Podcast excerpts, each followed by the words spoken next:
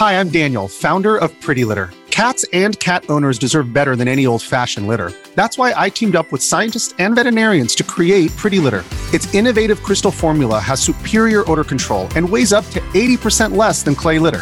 Pretty Litter even monitors health by changing colors to help detect early signs of potential illness. It's the world's smartest kitty litter. Go to prettylitter.com and use code SPOTIFY for 20% off your first order and a free cat toy. Terms and conditions apply. See site for details.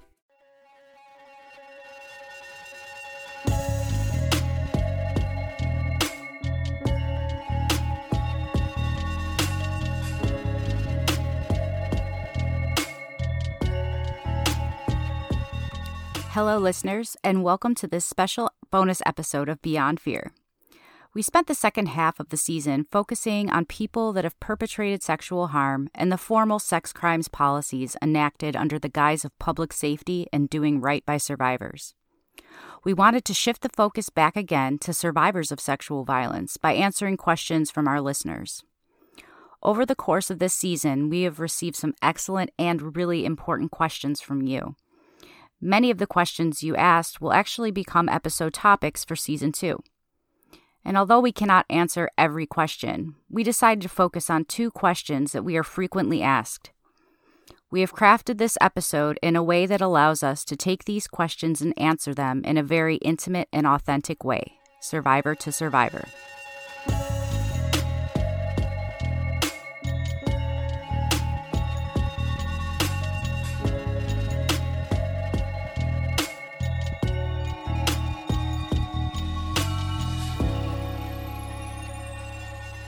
So the first question we'll address in this episode is something that we get asked quite frequently as public survivors. And the question is, how do you know when you're over it?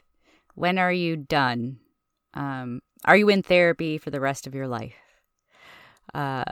So the really, depressing answer is you're not necessarily ever over it. I think that it doesn't necessarily mean you'll be in therapy for the rest of your life either, but there is no over it. I think as we've talked about in previous episodes, it's something that fundamentally changes you, that you, for most survivors, it feels like you're a different person after than you were before.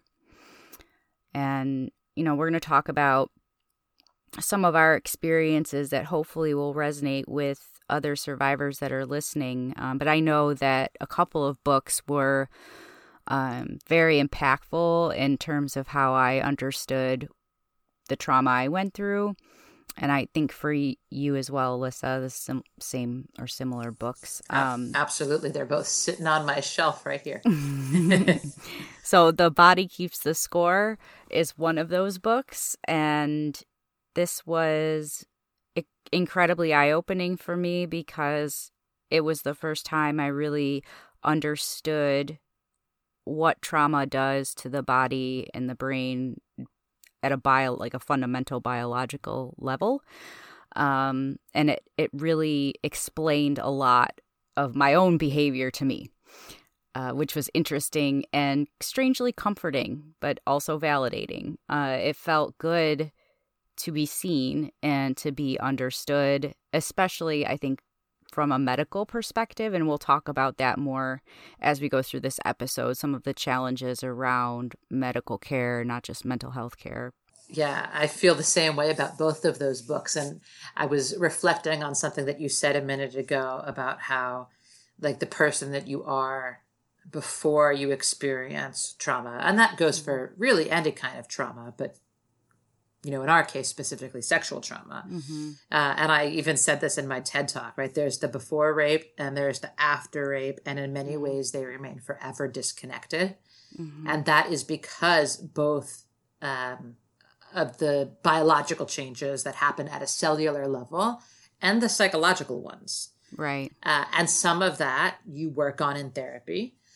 And in many ways, you can get beyond the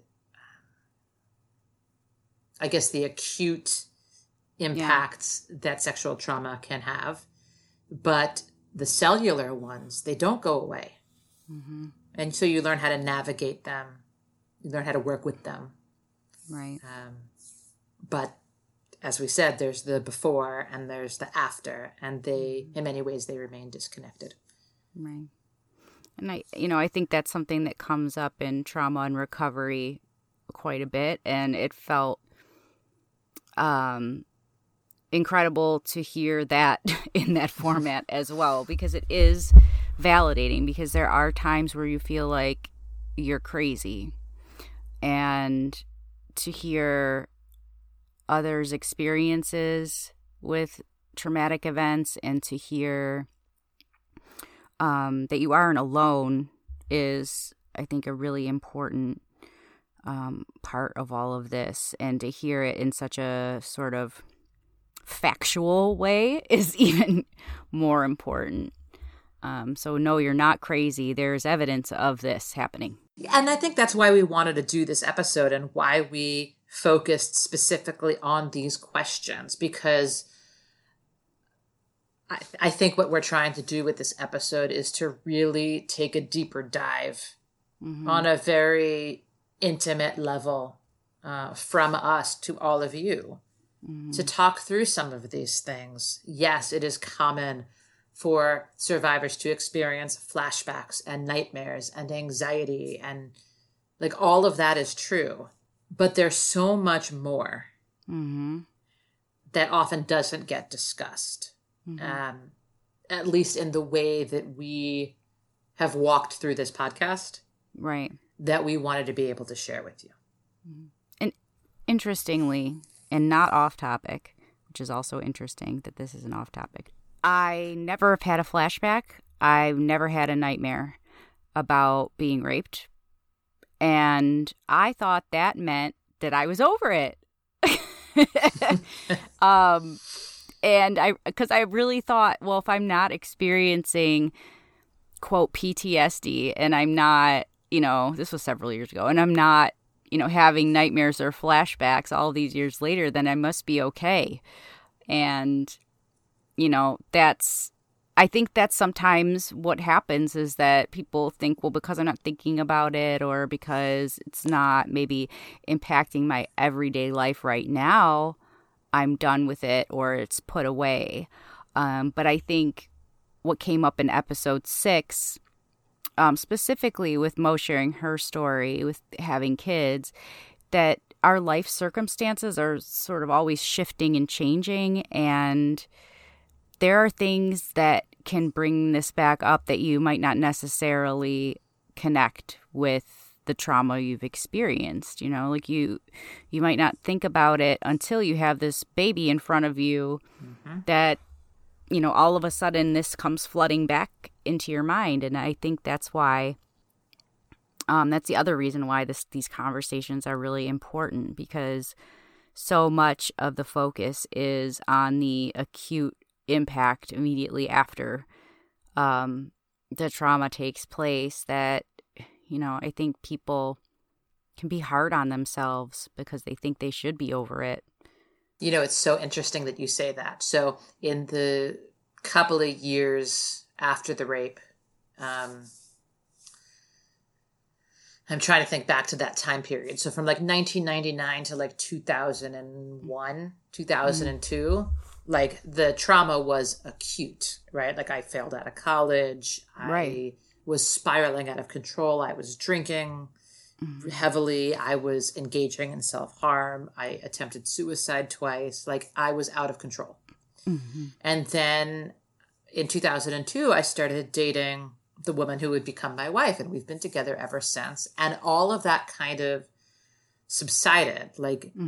I don't know if it was a conscious choice that I was going to stuff it, or if it was just I moved to California, I started a new life, I went to graduate school, right? And so I was fine.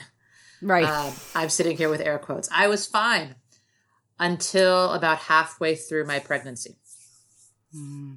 Actually, before that. So I got pregnant and I had a miscarriage.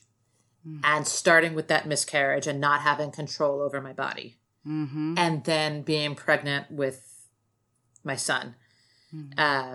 All of the trauma came back, all of it. It was I didn't expect it. And I didn't know what to do with it. And that's eventually my wife was like, you need to go to therapy. And at that point, I don't think I had even told her about the rape. And when I told her, she was like, you can't live with a trauma survivor all of these years and not know it. So clearly there were signs of it. I just didn't recognize it. Yeah. But it was pregnancy and not having control. Yeah. That made me realize that I was not, in fact, over this the way that I thought that I was. Mm-hmm. And the control issue can come up, I think, and emerge in so many different ways. And so for me, a lot of the control was overeating. So if I mean the physical act of eating. So I felt like that was all I could control because my life just felt like it was falling apart.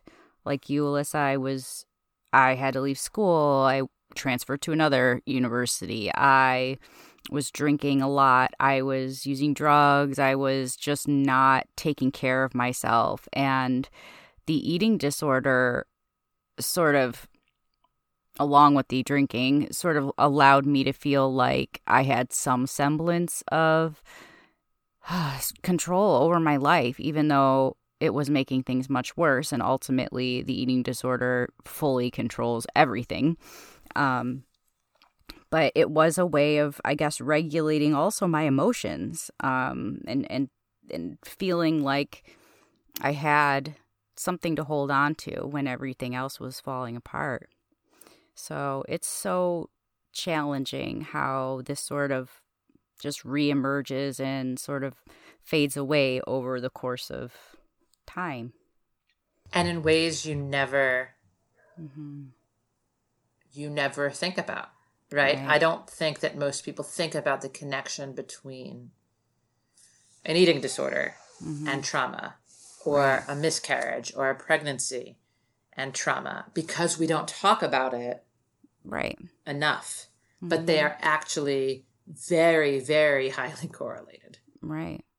And, you know, just living through a pandemic right now is extremely challenging for all of us, and I think could be triggering also for a lot of people who have experienced sexual trauma. It is challenging on a entirely new level. And I know, well, Alyssa and I were talking about this earlier. Is it my mental illness or is it the trauma that are making life difficult? I don't know the answer to that. Maybe listeners can let me know how they feel. I haven't figured out the answer either, my friend.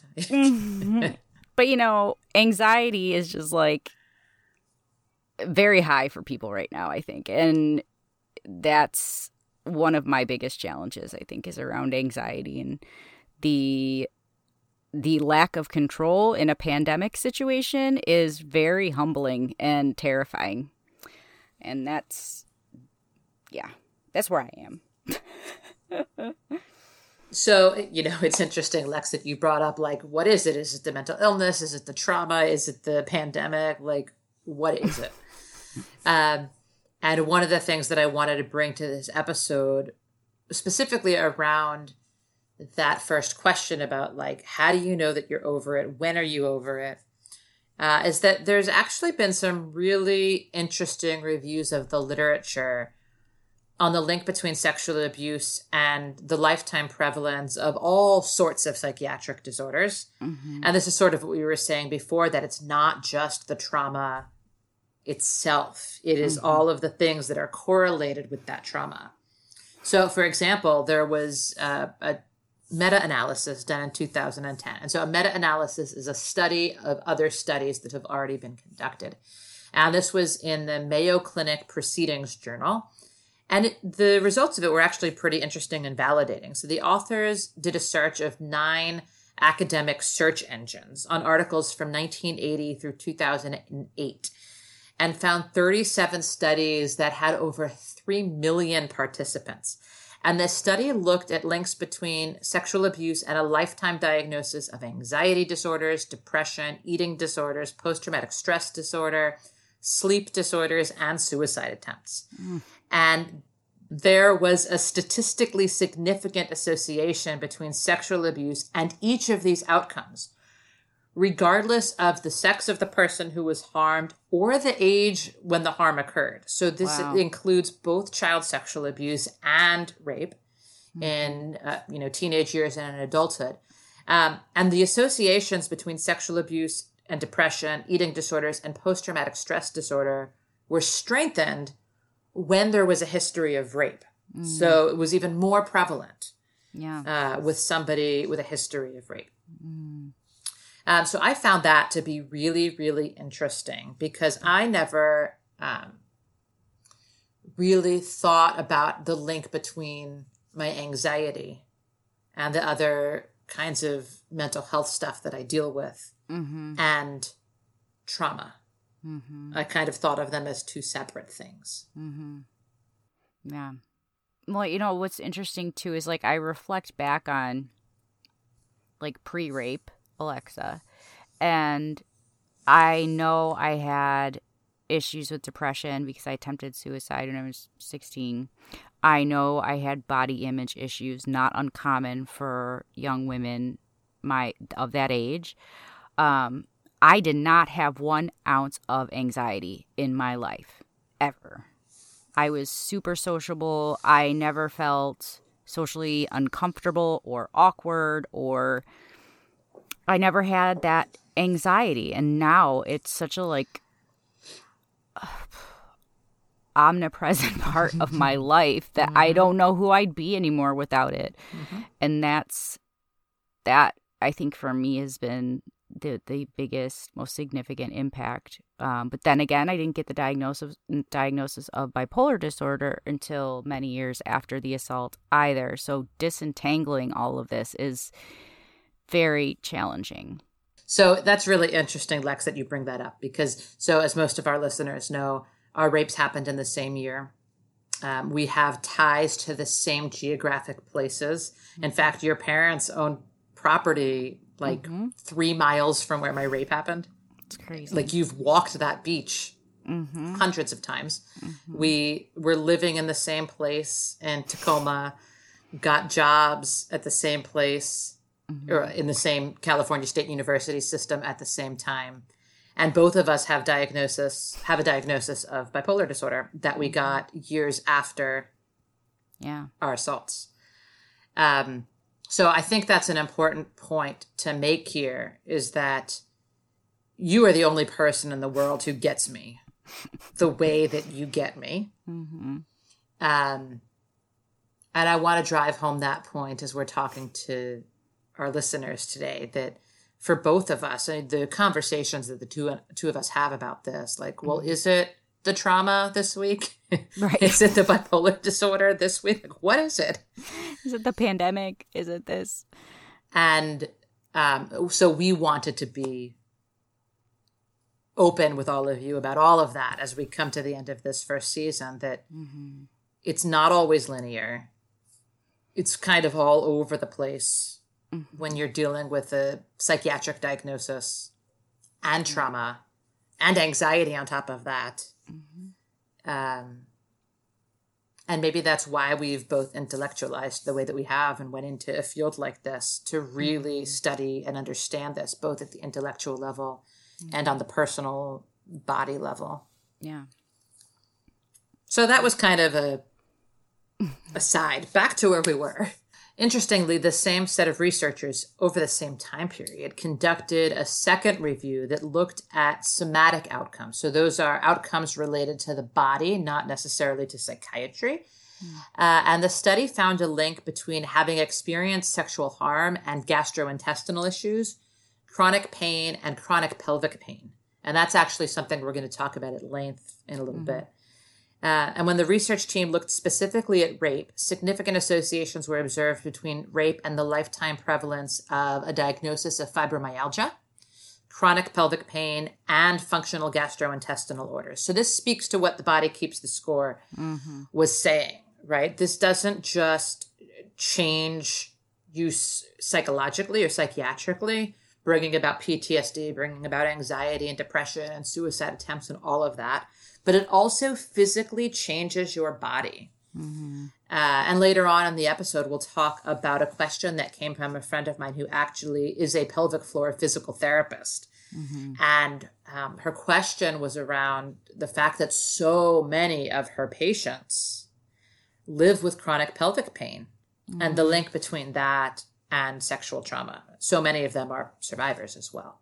Right. So though these two studies didn't address it, it's also quite common for people who experience rape as teenagers or in adulthood to have also experienced sexual abuse in childhood. And my assumption is that this would actually compound these issues when you're dealing with multiple forms of trauma, mm-hmm. that is expressed even more so. Right. With both physical and psychological outcomes.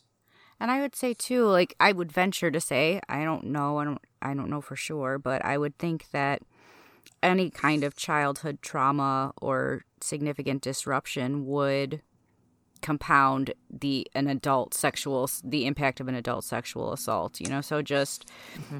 Maybe you didn't necessarily experience child sexual abuse, but you were physically abused or neglected or abandoned by a parent. Like these are all significant events that can, of course, compound the trauma that you experience or the impact of the trauma you may experience into your adulthood. Absolutely. So one of the things that is really interesting to me is that when researchers were conducting a review of the literature, they didn't find longitudinal studies that assessed bipolar disorder and a history of sexual abuse. Yet the research on that is also pretty clear, but perhaps more recent than this 2010 study, a 2013 study found that individuals with bipolar disorder report higher rates of child sexual abuse.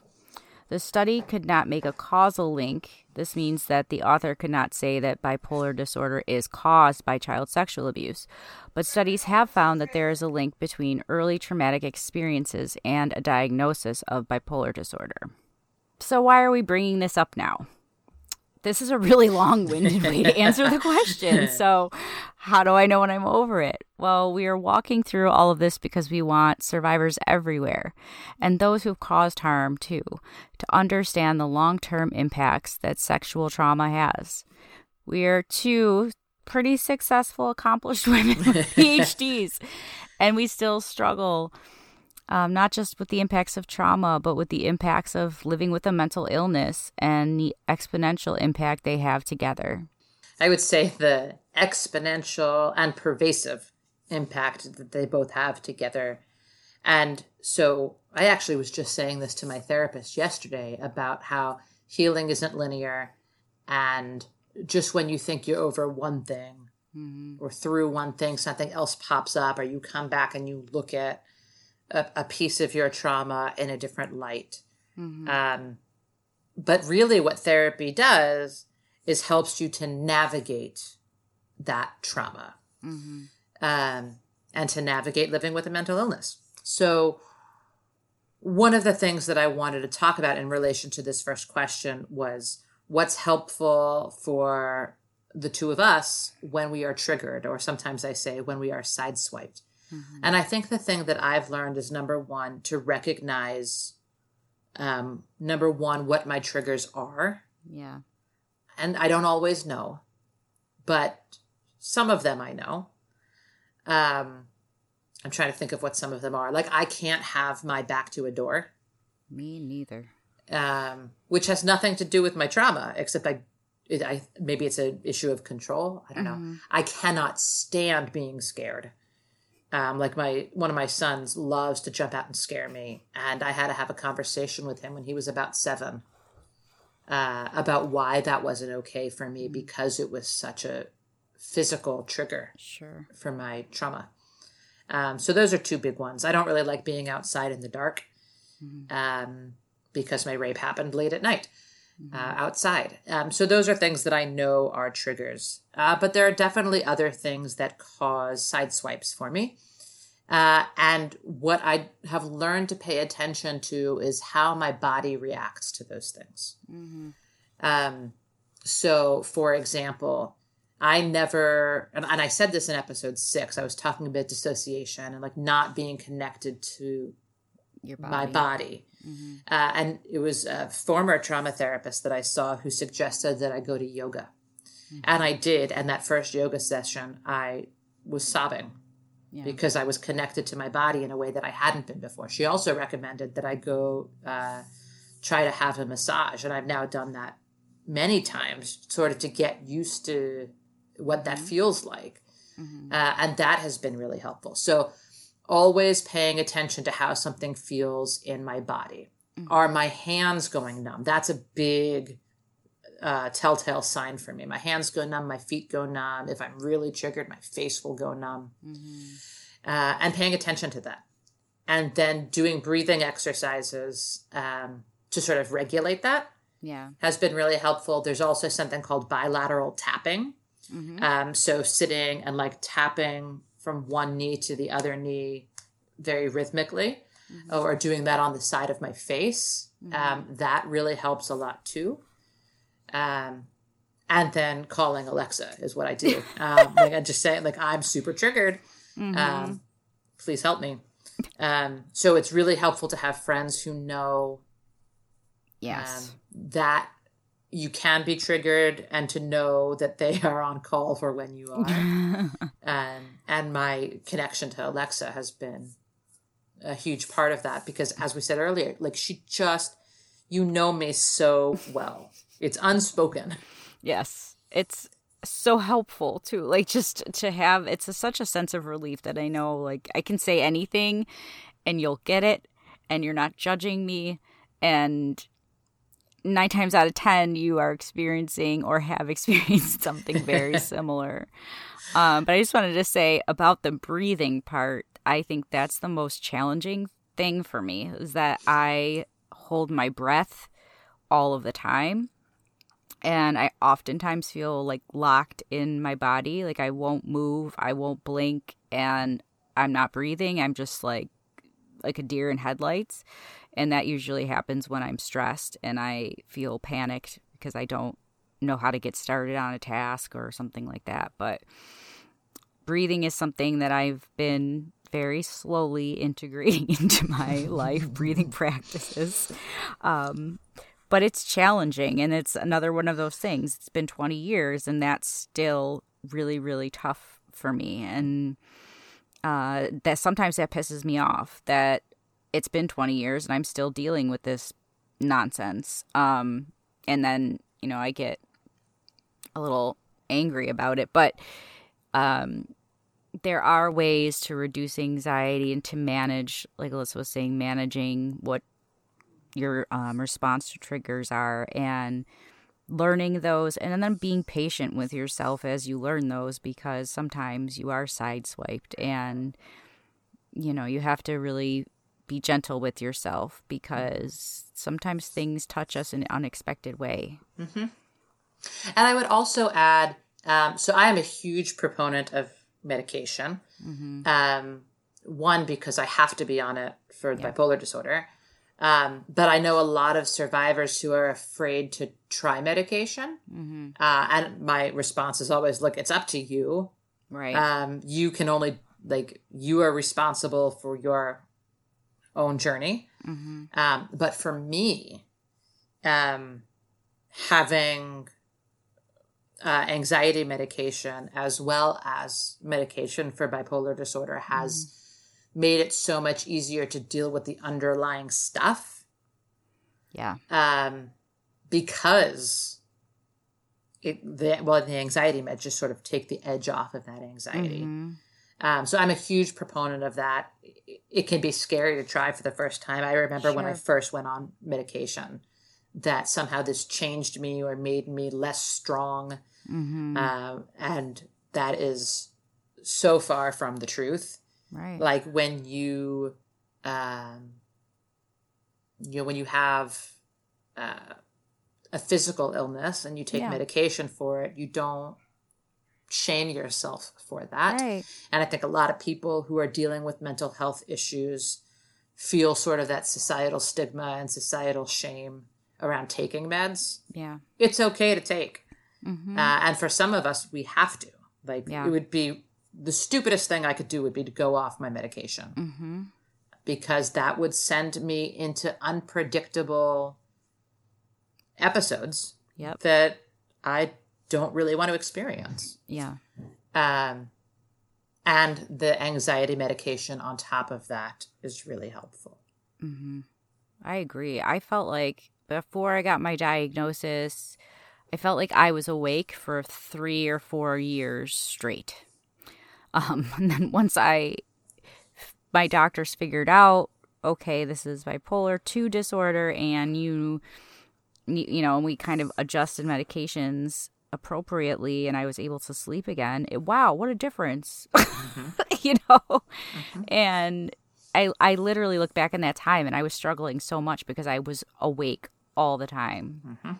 And, you know, that's not a way to go through life. And so I feel like if you take a shot, like try it. If you don't feel comfortable with it, you don't have to take medication. But if you are really struggling, try something different. And, you know, sometimes medications make all the difference in the world. Or just bring it up to your doctor. Yeah. You know, and what you just said about like not sleeping. Mm-hmm. So I have had insomnia forever. Yeah. Right. And people who are friends with me on social media will say, like, I see it all the time. Yeah. Like, you're not sleeping, which comes both from mania and from depressive episodes and from trauma. Yep. So before I got the diagnosis, I thought it was trauma related. Right. And then I went on antidepressants and they didn't work. Mm-hmm. And eventually I tried one that sent me into a manic episode that my doctor, my psychiatrist was like, I've kind of thought that there was a mood disorder going on for a long time, but now we're kind of sure you have bipolar 2. And getting on medication for bipolar disorder helped some with the insomnia. Mm-hmm. And then I realized it wasn't the trauma. Right. Right. So navigating both of those things, like they're both important to talk about, which Absolutely. Is why we're talking about it today. Right. So all of you know, the mental illness diagnosis, the bipolar diagnosis is not something that Alexa and I have really been very vocal about at all. Mm-hmm. Like, you know, close people in my life know, but I've never really talked about it publicly. Yeah. I think there's a huge stigma around bipolar disorder too. Yeah. You know, for some reason that hits the level of crazy that's unacceptable by society. Like at some point, people are very comfortable talking about depression, a little less anxiety, super not okay talking about bipolar disorder or anything like in that realm. But, you know, it's just something. Like you're saying, Alyssa, it was a physical illness, it's something that you have to learn to manage and deal with the best that you can. And, of course, is complicated by the other issues and experiences we've had and then the impact they've had on us. But this sort of segues into the next topic we were talking about, because as you were saying, Alyssa, that, you know, when you couldn't sleep, you thought it was the trauma. That's the assumption that that's what I assumed when I wasn't sleeping too until I got the diagnosis. And that's also what every medical doctor and every psychiatrist had been telling me, is that anytime I disclosed to a new doctor, they automatically attributed every symptom I had to being a rape survivor. And it still happens, and it's so frustrating. And I think that really kept me from getting that diagnosis for a really long time, because that's all they kept saying. Well, it's, you know, it's PTSD, it's this, it's that, it's related to the trauma. Never, I mean, it was just sort of by luck that I finally found a psychiatrist that looked a little bit deeper into my symptoms and realized what it was. But yeah. It was moving here to California and, I had tried all of these antidepressants and nothing was working.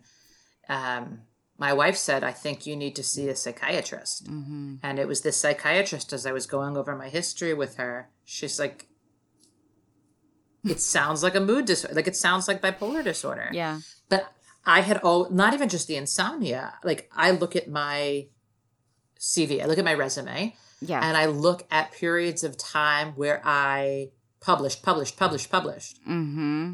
And then periods of time where I didn't. And until I had the diagnosis, I couldn't see that. Yeah. And my psychiatrist helped me to see that. I always thought that that was the, like, if I could just, and I've said this in public talks, right? Yes. If I could just write the next piece, I could prove that I was fine. No, I was manic. Right.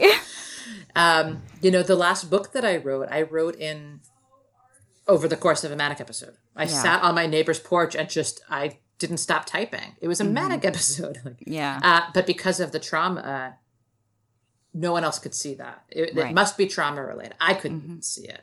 Yeah.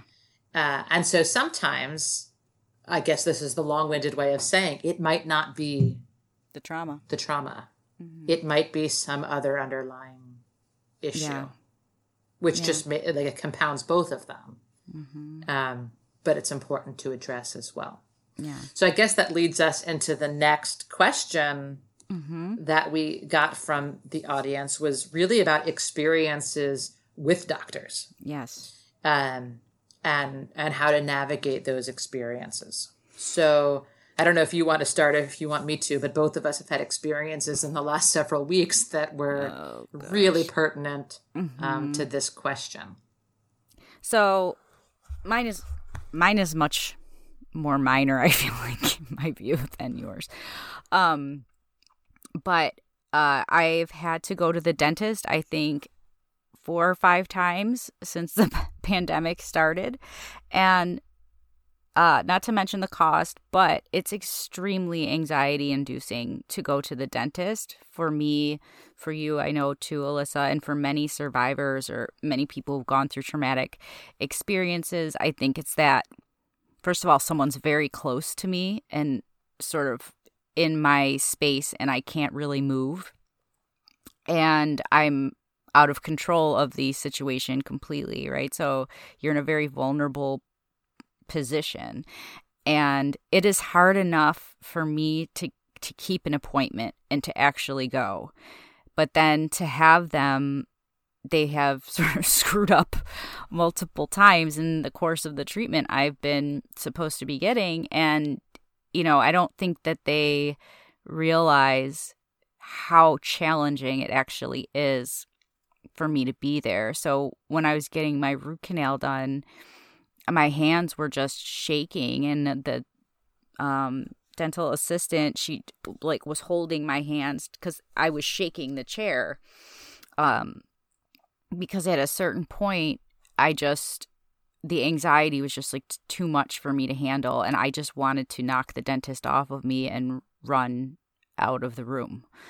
And, so that's something that Alyssa and I have been talking about between the two of us with our the recent medical experiences we've had, is that there's sort of a lack of trauma-informed medical care out there and available, which is in a way surprising and in a way not, like everything else in life. And so it's just, it's one of those things that it either goes one way or the other. Either there's absolutely no acknowledgement that someone could have been through a traumatic event and that might be impacting their medical experience, or everything is attributed to that traumatic event. And that's the only answer that there is. So, Liz, maybe you want to talk about... Well, I was going to say about the dentist. Yeah. So... during the pandemic, I also had to go to the dentist. I had to get some caps put on several of my teeth. And I'm laying in the chair and shivering out of control. Mm-hmm. And I could feel my body going numb. And the dentist said, "Oh, it's not even cold in here." And I'm thinking in my head, I'm not cold. This is a trauma response. But of course I can't speak because he's all up in my mouth. Right. Yeah. And eventually I was able to make some kind of hand motion, you need to stop. I need to go take a breather or something. Yeah. But so not trauma informed. Mm-hmm. Right? Mm-hmm. Now, I don't necessarily tell the dentist that I'm a rape survivor. Right. But I had an experience with a gynecologist recently. Yes. Who was not my OBGYN, but my doctor was out of the office and I needed to be seen. Mm. And when I walked in, I said to the nurse, like, it is well documented in my medical file mm-hmm.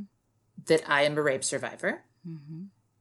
And I need you to know, and I need him to know, I need that doctor to know how hard it is for me to even be here. Yes. So do I need to tell the doctor that, or are you going to tell the doctor that? And the nurse said, I will tell the doctor that. Mm-hmm. Now, I will preface this by saying my OBGYN, my experience of going to her is fine. Mm-hmm. Like, I'm fine because she walks me through every step of what's going to happen. Yeah. And I mean, nobody enjoys going to the gynecologist, but it has to be done. Right. And she has made that process so much easier. Yeah. So I assumed that when I went to another doctor in that practice, sure, that it would be treated in a similar way. This doctor didn't even acknowledge my trauma, and then did a procedure that sent me into a full-blown trauma response, full-blown dissociative trauma response. I was shaking uncontrollably, sobbing, but couldn't move. Mm. The nurse was holding my hand. I think she was rubbing my shoulder. I don't remember. And the doctor, like, didn't even acknowledge it. That's so... I don't know how I made it home. I know I stopped at a friend's house on the way home, and kind of made it like it was fine. Mm-hmm. Got home, and my wife was talking to me, and I realized that I didn't understand the words coming out of her mouth. And I was like, I have to call my therapist. Like, so I ended up on a Zoom call with my therapist, sobbing for an hour. And I point that out because I don't cry about this stuff. Don't. I'm very stoic. It's very rare that you will see a reaction like that. Very rarely in the years that I have seen my therapist has she seen me cry. Yeah. I was sobbing over this experience. Yeah. And the doctor called me a few days later to go over the results of the tests that he had done. And by that point, I had found my words. Mm-hmm. And I said, like, I'm really concerned about what happened in your office. You traumatized me. Yeah. And he said, well, I knew that you were a survivor, and I knew that you needed to have this test done. I needed to have an endometrial biopsy. It's not a pleasant experience. No, it's not. He said, but it needed to be done. So I just figured the best way to do it was to just get her done. And I was like, that is the worst thing that you can do to a survivor. He says, well, to be honest, I said, you need training. Like, you need trauma-informed training. And he said, and I will never forget this, I've done domestic violence training. Not the same thing. I said, it's not the same thing. Like, you traumatized me. And he said, well, to be honest, you're the first person who's ever said something. You're the first person who's ever complained. You're the first person I've ever done this to. And I was like, no. Yeah. I assure you, you are not. I'm just the first person who had words because I'm an expert in trauma. Yes, exactly. And he said, well, you should have advocated for yourself in the office. And I said, you need to understand that there's a power differential. Yes. Between a doctor and a patient. I said, and even with my expertise, I didn't have the words in that office. So when you tell me that I'm the only person you've ever traumatized, the answer is no, you haven't. Yeah. That you have traumatized a lot of people.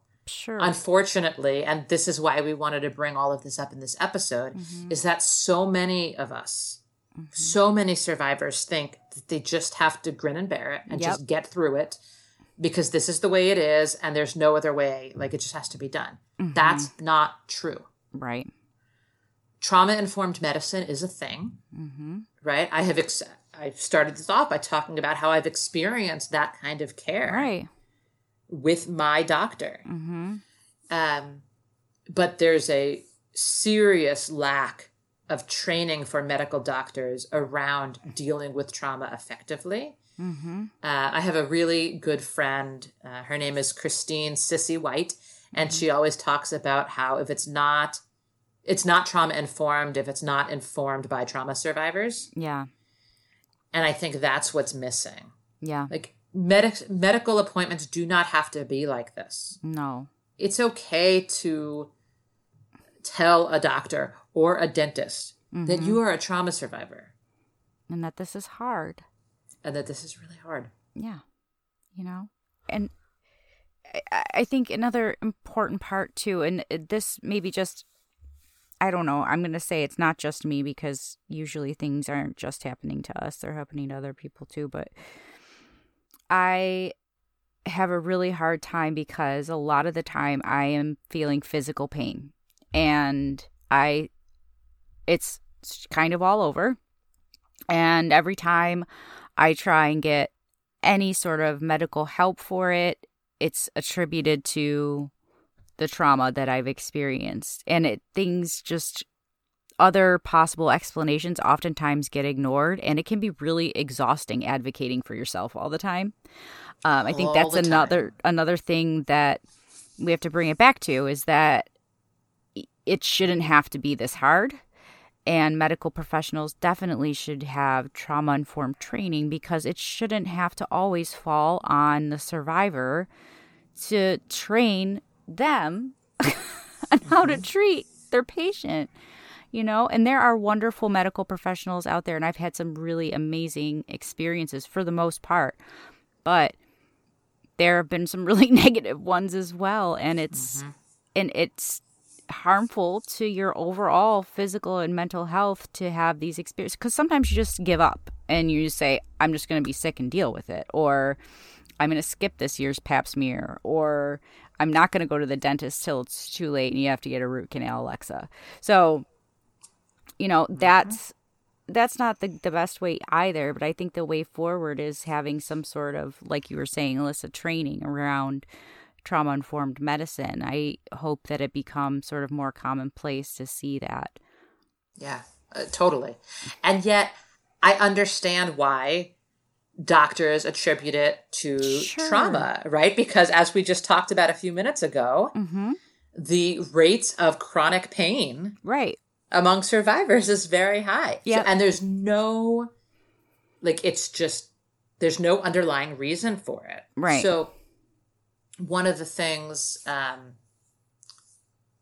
has been common across my experience with the OBGYN is that I live with chronic pelvic pain. Right. I have forever. In fact, a couple of years ago, you were here. I think you came down for a conference. Yeah, I think it was a conference, like WSC.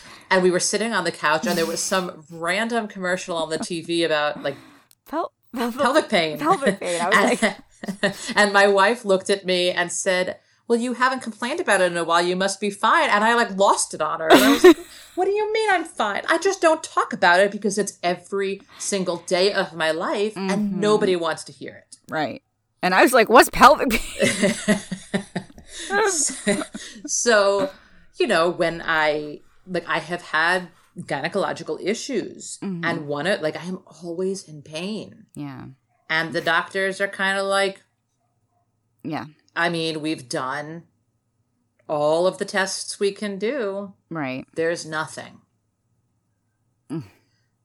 So the answer is, so you just live in pain. Right. So I wanted to bring up when we were talking about this question around something that I found really, really helpful and sort of, I think, brought the question from my friend who is a pelvic floor physical therapist, because I had spoken with her in the past about how I had gone for pelvic floor physical therapy.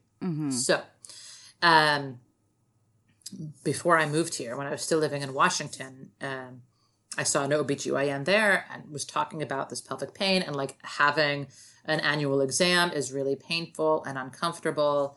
And for a lot of survivors, sex can be really painful and uncomfortable.